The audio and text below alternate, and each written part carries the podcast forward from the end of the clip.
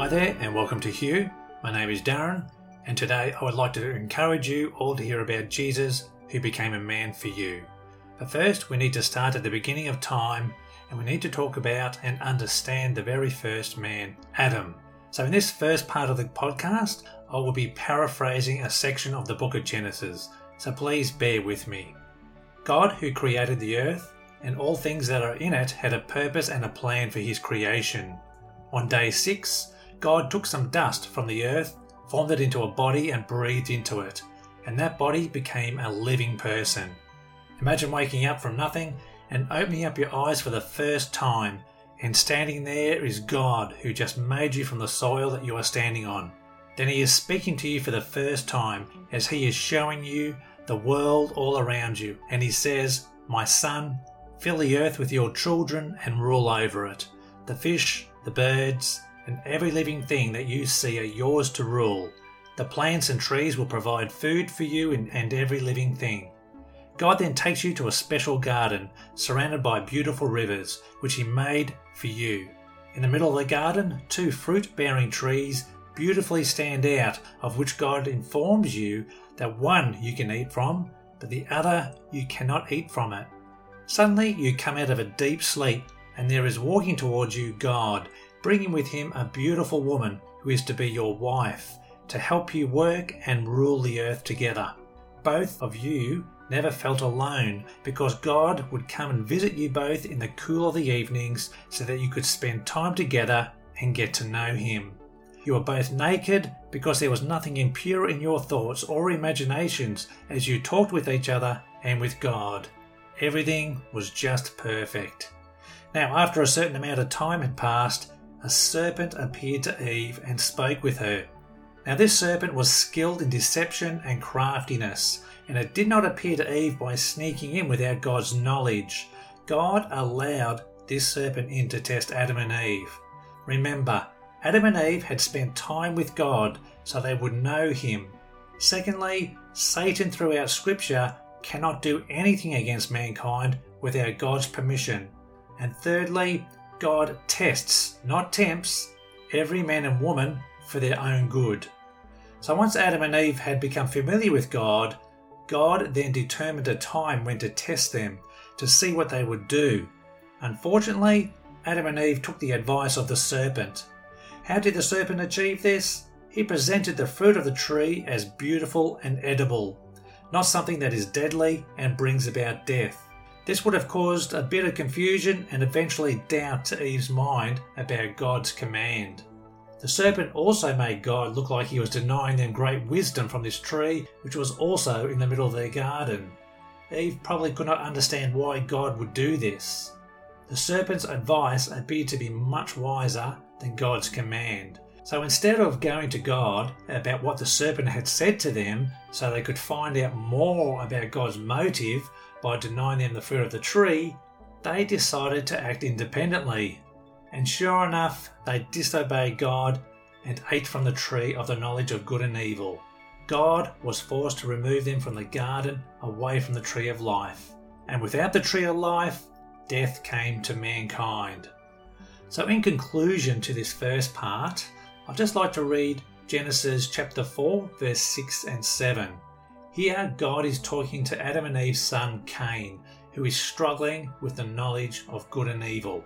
Then the Lord said to Cain, Why are you angry? Why is your face downcast? If you do what is right, will you not be accepted? But if you do not do what is right, sin is crouching at your door. It desires to have you, but you must rule over it.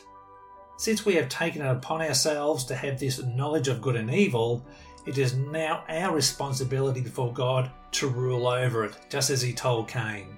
When looking at the world around us and knowing our history over the last 6,000 years or so, how do you think we are managing with this knowledge? I don't think you would take long for you to work out the answer for that one. God has tested every person born under the sun, and everyone has unfortunately failed, except for one man, which we shall look at right now. The name of this man is Jesus Christ, who Paul called the last Adam, as mentioned in 1 Corinthians chapter 15. So it is written, The first man, Adam, became a living being. The last Adam, a life giving spirit. So let us have a look at this great man, Jesus. About 4,000 years after Adam became a living being, another living being arrived through his mother Mary. The reason why I said arrived, because this person existed before he was born, whereas Adam did not exist at all before he was created. According to the Gospel of John, chapter 1, before Jesus was born on earth, he was living as God in heaven, which is a very different realm than the one here on earth. Jesus was sent here by his Father to live as a man according to John chapter 3:16. Jesus entered a very different world than that of Adam and Eve. There was nothing perfect about it at all. There was no beautiful garden surrounded by rivers to tend to, and God was not there to talk to face to face especially at the end of each day in the evening. Instead, he was surrounded by people who were diseased, demon possessed, and had lost their way with God. The religious and political leaders were corrupt morally and in knowledge. The world that once was in order is now out of order. When Jesus was born, God made him human in every way. He was not given any advantage at birth to allow him a head start in life, you know, to give him an edge over any other man or woman who was born. He was born as a complete human. Hebrews chapter 2 verse 17 says, For this reason he had to be made like them, fully human in every way. Jesus did not enter this world knowing it all either. As Jesus grew through childhood, he learnt a lot about himself, God, and the scriptures.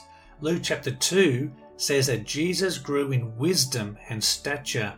He grew up under a mother and a stepfather with brothers and sisters. He learned his stepfather's trade of carpentry. In all this, he willingly learnt obedience under his parents and through the experiences he had in life. And not only that, when he knew who he was and who his real father was, God of the heavens and the earth, he never once promoted himself as superior, but humbled himself as a man before God. Philippians chapter 2 says this Though he was God, he did not think of being equal with God as something to cling to. Instead, he surrendered his divine privileges. He took the humble position of a servant and was born as a human being. When he appeared in human form, he humbled himself in obedience to God, even to a death on the cross. Why did God his Father send Jesus here to our world? Hebrews chapter 2 verse 14 explains why. Since the children have flesh and blood, he too shared in their humanity, so that by his death he might destroy him, which is the serpent, who had the power of death, that is, the devil. In other words, since the serpent had deceived mankind and caused a separation between us and God to occur, God wanted that separation or death removed so that we could once again commune with Him. So, to destroy the work that the serpent had sown into us, Jesus must destroy the serpent's power of death over us. And since Jesus also had the knowledge of good and evil as a man, he needed to be tested. And I tell you what, the devil would have been extremely excited to have an opportunity to test and push Jesus to his limits with his skill of deception and craftiness. So, when the time was right, God his Father allowed the serpent back to test his son to see what he would do. Remember, just as Adam and Eve had time with God before the serpent appeared to them, Jesus also had spent time in the scriptures, in prayer, and learning lessons in life. And with this testing, Jesus is going to learn even more. And now, God has given Jesus to the devil so he could be sifted as wheat. God was allowing his son Jesus to be tempted in every way. Firstly, the devil appeared to him personally and tested him with enticing offers to break away from God. Then he tested Jesus with all sorts of people to irritate him, to force him into difficult situations that could cost him his life. Jesus had some friends turn against him, he had his family doubt him, he saw his close friends and children die. Many people doubted and hated him. Eventually, he was betrayed by a friend for money. The religious leaders rigged the justice system in the end to make Jesus look guilty and then handed him over to the Romans that beat him up and crucified him in front of everybody. And yet, through all this, he never faltered at all.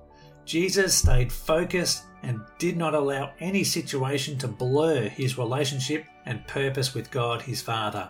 Hebrews chapter 4:15 says, "He was in all points tempted as we are, yet without sin."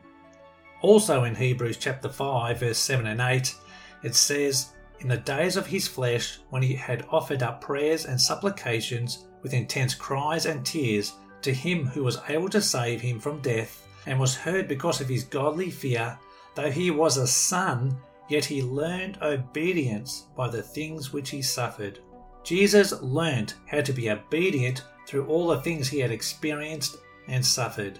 Even though Jesus had his own will according to Luke 22:42, he intentionally followed and did everything that God his Father had asked of him, as it states in John chapter 5:19. Very truly I tell you, the Son can do nothing by himself. He can do only what he sees his Father doing, because whatever the Father does, the Son also does. God created man to be a servant and friend of his, and so when Jesus came to earth, he was also placed upon him to be a servant and friend of God. Okay, now let's get serious. Do you think that Jesus had it any easier than any of us as a man? Of course not. But Jesus was determined to complete the tasks ahead of him and to face all the things not only for his Father's sake, but also for you and me. Both the Father and his Son, Jesus Christ, knew all mankind was in deep trouble, who were unable to see a way of getting peace in their lives, and worst of all, no one around to help them get straight with God again. So Jesus came and surrendered everything he had in heaven and became a man to face everything that we go through and broke through all the barriers that were holding you and I back. He was determined like a lawyer who was fighting a case on your behalf and he won. And not only did this lawyer defeat the opponent, the serpent, for our sake, he also said that he would personally pay our penalty, which was a death sentence for all our failures. As a man, Jesus facing the death penalty by crucifixion would have been a challenge in his mind and emotions. And when he was dying on the crucifix, the serpent still never let up, but kept the heat on him until his last breath. So the motto for this podcast is Jesus became a man for you. I want to encourage you today, and even more so around communion, that Jesus is alive today because he loved not only his Father, but you especially, so that you may believe in him and have hope in him. The song behind this podcast is called In the Dirt. I chose it because our bodies came from the dirt, and Jesus chose to take on a body like ours from the dirt so that we ourselves can once again have the experience of Genesis chapter 2. God breathed into him life, and man became a living being.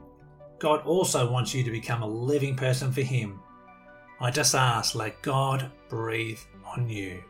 Amen. I hope this podcast encourages you today, and may God bless your day. Thank you for listening.